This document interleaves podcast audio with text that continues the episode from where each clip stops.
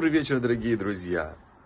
Всевышний дал нам заповеди, которые можно соблюдать только в пределах земли Израиля.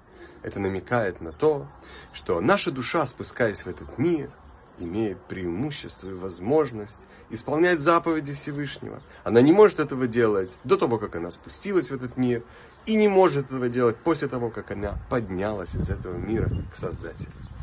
Поэтому так важно использовать то время, которое даровано нам Богом в этом мире, чтобы делать добрые дела, помогать другим людям, исполнять заповеди Всевышнего, привлекая свет в этот мир, освещая его и готовя его к окончательному освобождению, которого так долго ждут и готовили наши предки, и которого так долго ждем мы сами прекрасного, замечательного вечера и удачи во всех добрых и хороших делах.